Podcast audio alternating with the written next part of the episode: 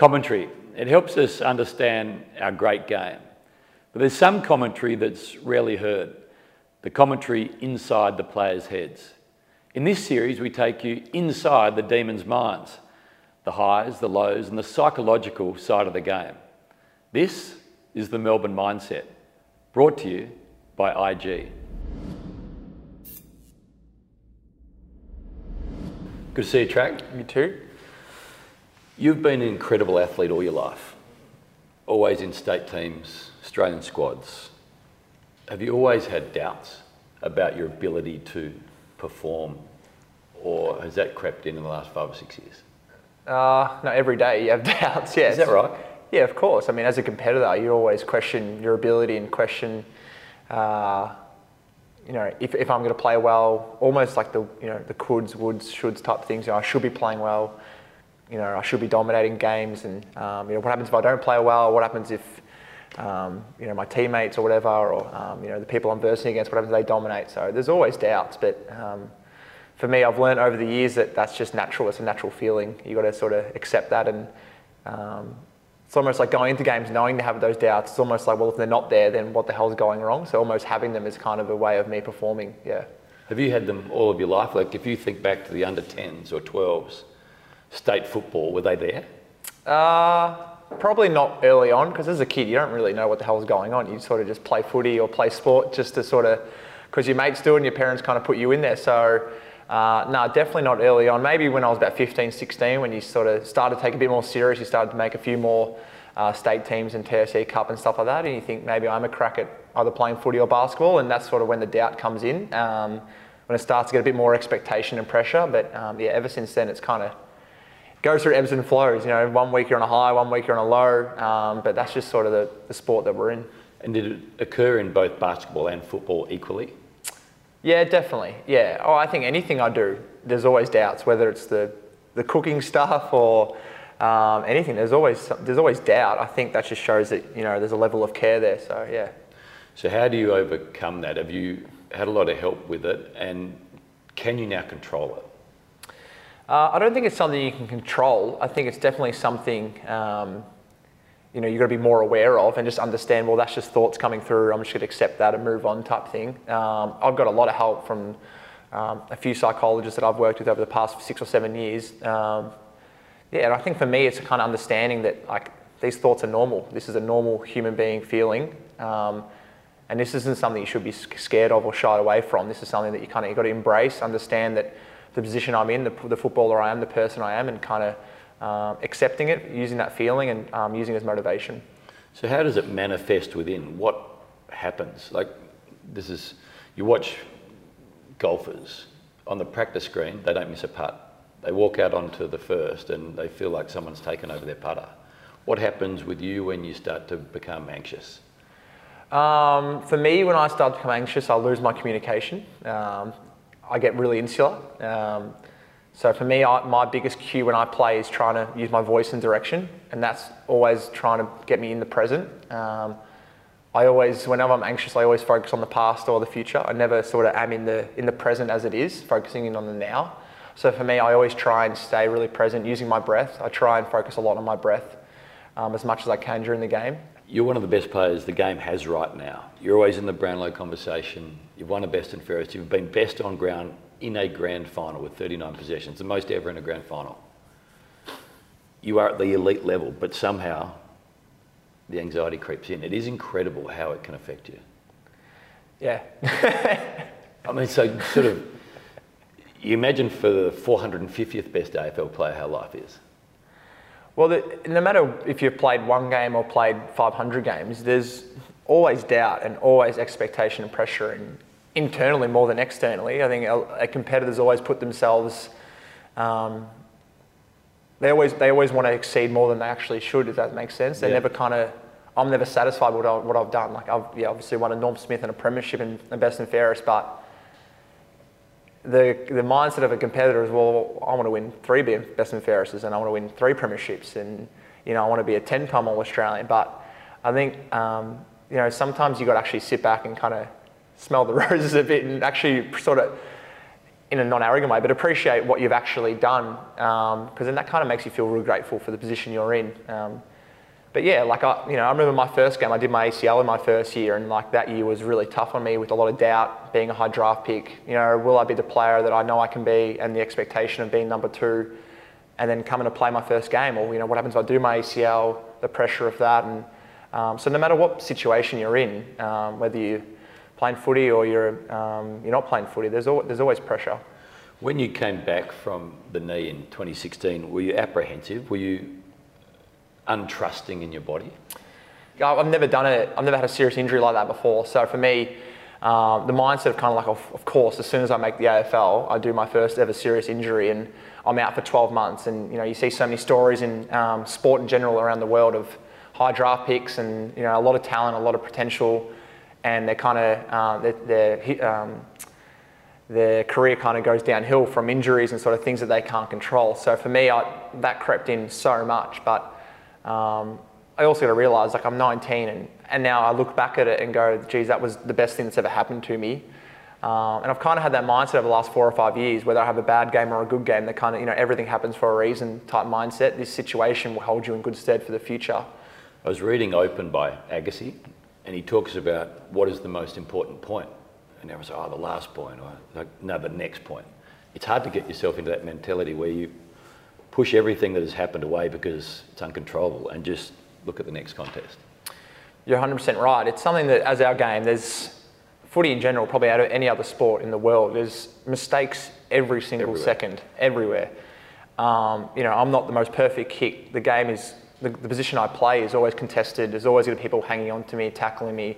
So I'm always going to be making mistakes. So for me, it's, it is really, as you said, moving on as quickly as you can, focusing on the next, the next one, focusing on where I am, what are my feet doing, using my cues throughout the game um, to kind of get me in those positions. And I guess for me as well, not necessarily looking at the outcome, kind of looking, or the result, looking at like the actual process and the opportunities that I'm getting around it.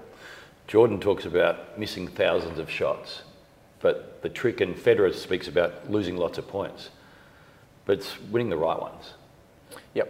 Exactly right. Yeah, you're 100% right. I think for me, like, um, yeah, like there's, I, I, have a lot of shots on goal and I have a lot of, um, I get a lot of possessions, but for me, I try and pride myself on being really impactful. And um, yeah, the way I play, there might be a few risks and a few turnovers, but um, I'll always go back to what I know best, and that's kind of win the ball. And um, I'm never not going to put myself in those situations. That's just the player I am. You and I have spoken a little about this, but how did COVID and lockdown help you find calm?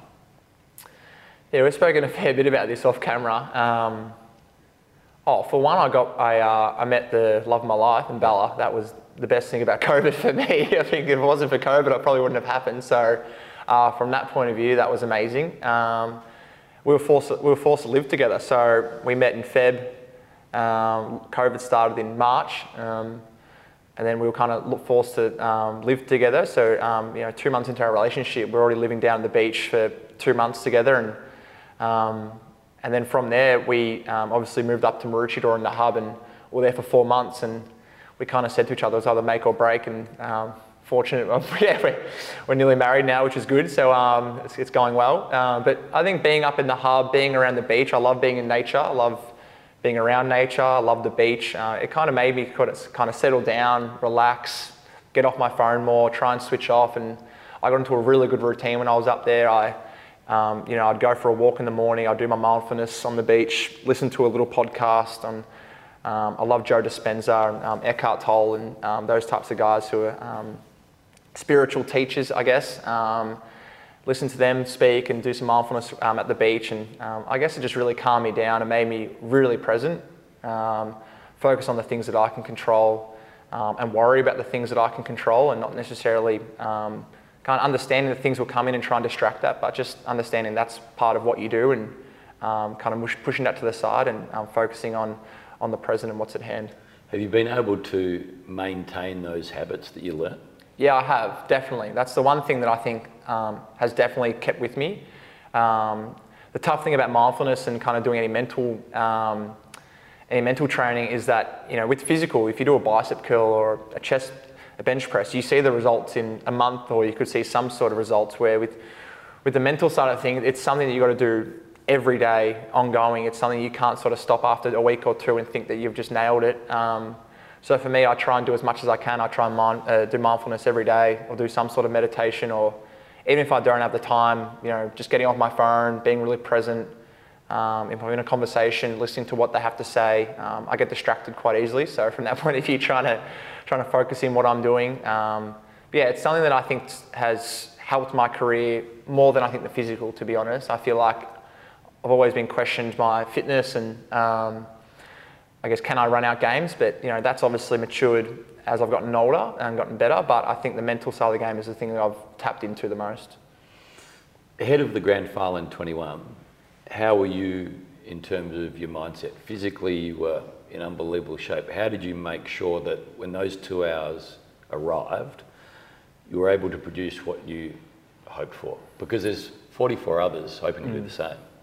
Yeah, I've, I've quite funny. I, I've, I've always had a really strong confidence and belief in my game at the top level. And in high pressure games, I feel like my mindset and the way I play always stands out and stands up um, in big moments. I was really nervous for the game.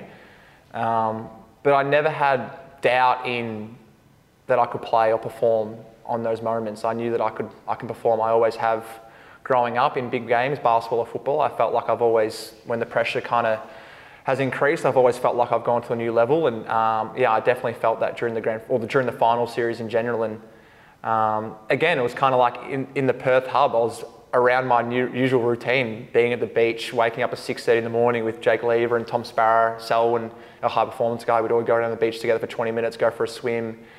And I think for me, just having that routine going into the final series really helped me. Um, I guess as well, like you know, in a in a nice way. But there was no distractions over in yeah. in Perth. You know, um, didn't have to do much other than wake up, go to train, eat and sleep, um, and focus all my attention on the grand final um, or the final series in general. So from that point of view, it was really easy. Um, but yeah, I mean, I was nervous. I don't think I was actually doubting myself. I was probably more doubting um, the doggies because they're a really good team, um, and we um, they've had the wood over us for a few years. So from that point of view, I was more just hopefully we just get off to a good start, and um, which we did. What about when things get rugged within the game? Are you able to maintain a level of sort of presentness and positivity? How do you make sure that there isn't any panic? Um, well, I feel like that, that year in 2021, we did an amazing job of kind of um, you know, when the chips were down and we were kind of losing by a lot or, um, you know, the game wasn't going our way, we were able to sort of shift momentum really quickly. Um, you know, the Geelong game, the last game of the season, we were down by 40 points. I think the first nine games of the year, we were down by 20 points in each game or 12 points. So we we're able to shift momentum really quickly off a couple of acts or, you know, heroic acts, whether it was Angus Brayshaw going back with the flight of the footy, little things like that to kind of give you a boost and a lift. And I guess as well, my position, you know, being around the midfield, it is quite easy to um, keep yourself in the game because the ball's there. You can either make a tackle, win the ball, um, and do things that kind of a backman or a defender or a forward can't because the ball's, you know, where I am. So from that point of view, it was it is quite easy to kind of keep yourself engaged in the game. But I think as well, it's a grand final. You, you can't have that mindset of, geez, I hope oh, we're going to be losing here because then you, that's just what's going to happen. You've got to kind of think as positive as you can, even though you know Bontempelli kicks that goal to put him up by 18. That's kind of thinking, oh God, like um, you know he's a great player, but you know we need to move on here. We need to reset, focus on what we can control. So you play one of the great games of all time in a grand final. Leave as a premiership player. Has the little man become quieter as a result? It's gotten worse. Yeah. really? yeah. Well, of course it has. Because you want to be there all the time. Yeah, of course. That's I feel like anyone would think that, yeah. I mean, when you win a premiership, geez, why don't we do, let's do that again. Like, that is the best feeling in the world. Like, but you just, you realize when you're in footy that it is just, it is so hard to win. It is so hard to win in general. The game is so, becoming so even and you have to respect every opposition that you play. Um, you know, it is tough from that perspective. And I guess from my point of view, like the individual accolades, like I'm a competitor, so I'm always wanting more and seeking more and understanding that like that's fine. Like you know, you put goals, I put goals out there each year and trying to achieve them, but um, understanding that like I'll only get to that if I focus on this part. So having that there in the back of your mind, but focusing purely on um, you know day-to-day process. What am I doing right now that can kind of help me get closer to that goal? Last one is pretty serious. If you're going to make the ultimate meal, do you feel more pressure there before you post or going out for Friday night footy? I actually think in the moment it's what I put on my Oh, social. Yeah. Well, it's funny because I, uh, yeah, this all like I love cooking, so um, yeah, it's actually quite funny. I actually think I get more nervous at posting about my social. What's the feedback going to be? What's the feedback going to be like? Well, for one, for like for a point of view, I'm not a, I'm not a chef, so I'm not a good cook. Like my culinary skills are terrible. Like I chop my fingers all the freaking time. They're not Is great. that why you're fumbling? Pardon? Is that why you're fumbling? So I got feedback on that, but I just laugh it off because I'm like, well, I don't. They can, they can give me feedback because I'm not a good cook, but um, I love it. I absolutely love it. I think it's more. It's not necessarily the cooking point of view. I think it's more, as I said before, health and wellness. Yeah.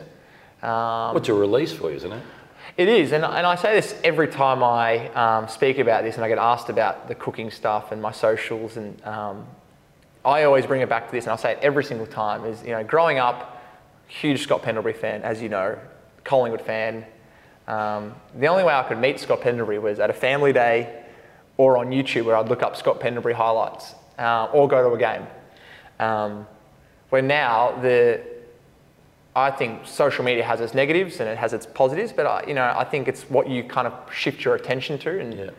for me, being able to sort of show fans or show Melbourne fans or young kids what I do on a daily basis, how I, how I prepare, how I eat, how I train, um, hopefully gives a bit of an insight into an AFL athlete.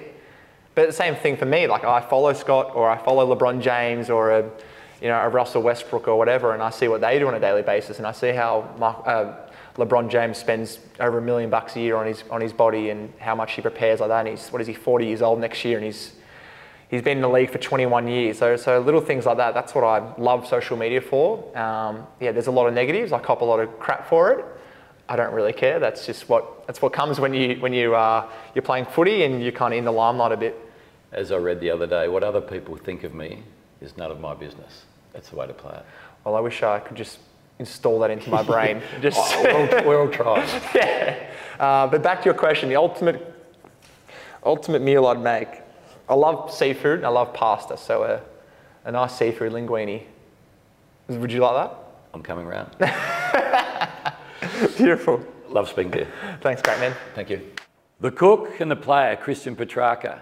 Interesting to hear how Tracker's been able to get it done on the biggest stages of all, despite his own self doubts and internal battles. So it's conquering the noises above the shoulders that leads to great outcomes, as true for players as it is for traders. So whether it's in the markets or on the field, mastering your mindset is vital to helping you perform at your best. For Melbourne's official trading partner IG, this is the Melbourne Mindset.